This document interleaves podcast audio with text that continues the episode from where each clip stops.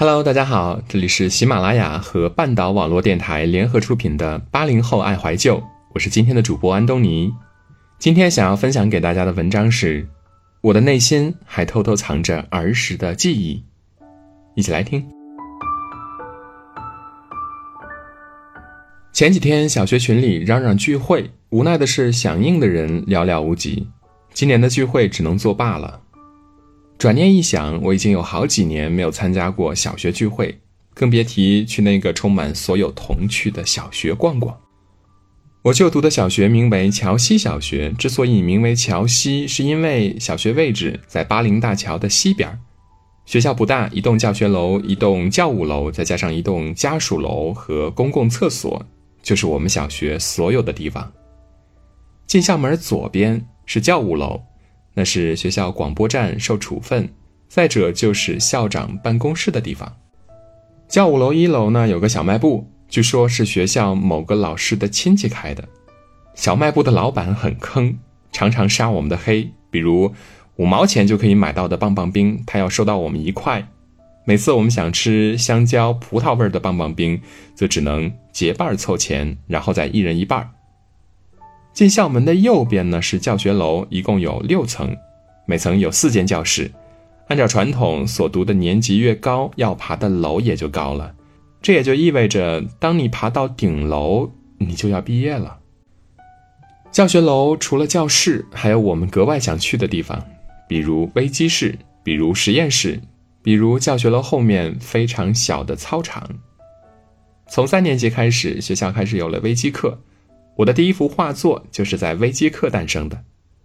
微机课位于五楼，整间教室被铁门所包裹，这也说明只有微机课的时候你才能进去。微机课的老师是一位女老师，不大爱说话。每到微机课，老师先让我们在微机教室门口排好队，一排一排进。所有的学生都站在座位上，等着老师说一句“开始上课”。随之而来的便是键盘和鼠标的协奏曲。当年年纪小，觉得只要碰到了电脑就可以玩很长很长时间。然而，一节课就这么短，总显得意犹未尽。然而，随着所读年级的增长，高年级的我们渐渐对学校的微机课不再抱有兴趣，因为不能上网，因为只能玩画图和纸牌。这时候，位于教学楼一楼的实验室成了我们的新大陆。实验室其实就是化学课，但进场还是和微机课一样，先到教室门口排队，一一进教室。实验课与微机课不同，如果老师没下指令，实验台上所有的工具都不许乱动，老师做什么我们就跟着做什么。原本以为我们可以释放自己的想象力，比如爆炸个什么东西。但由于限制太多，这块新大陆还没等到开发，就已经失去了吸引力了。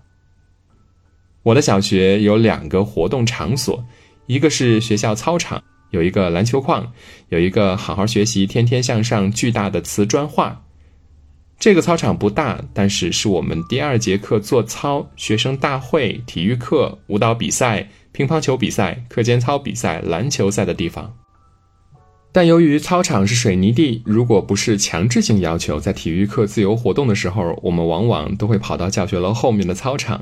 这片区域其实很小，但人往往最多，因为那里有女生、有沙滩、有乒乓球台、有单双杠。女生往往喜欢坐在双杠上，有可能是好朋友间的聊天，有可能是看某个心仪的男生踢球。而有些男生为了扮酷，则会故意逼迫女生下来，因为他们要在双杠上决一胜负，好让女生觉得他多么的帅气。操场的下面是三个乒乓球台，水泥做的，那是我们男生真正比赛的地方，也是我们男生真正打架的地方。我曾亲眼见识到两个男生为了一个球，一个男生用球拍把另一个男生头打破的经历。从这个小操场出来，直走右拐，就是我们学校的公共厕所。左边是女厕，右边是男厕，中间只有一个洗手的池子。但这个池子是所有相互暗恋的人交换信物的地方，也是约架的地方。当我们以为这所学校就只有这样的时候，在我们毕业去了各自的初中，学校开始装修了，换电脑、换黑板、换桌椅，大操场的台阶边开始摆各种各样的花。据说小卖部还换了人，价格也亲民了很多。当年还没有“坑”这个词儿，但那时我们知道“好气”的意思。这些画面是我多年来仅有的记忆，时隔多年再次想起，总觉得依然是前不久发生的事儿。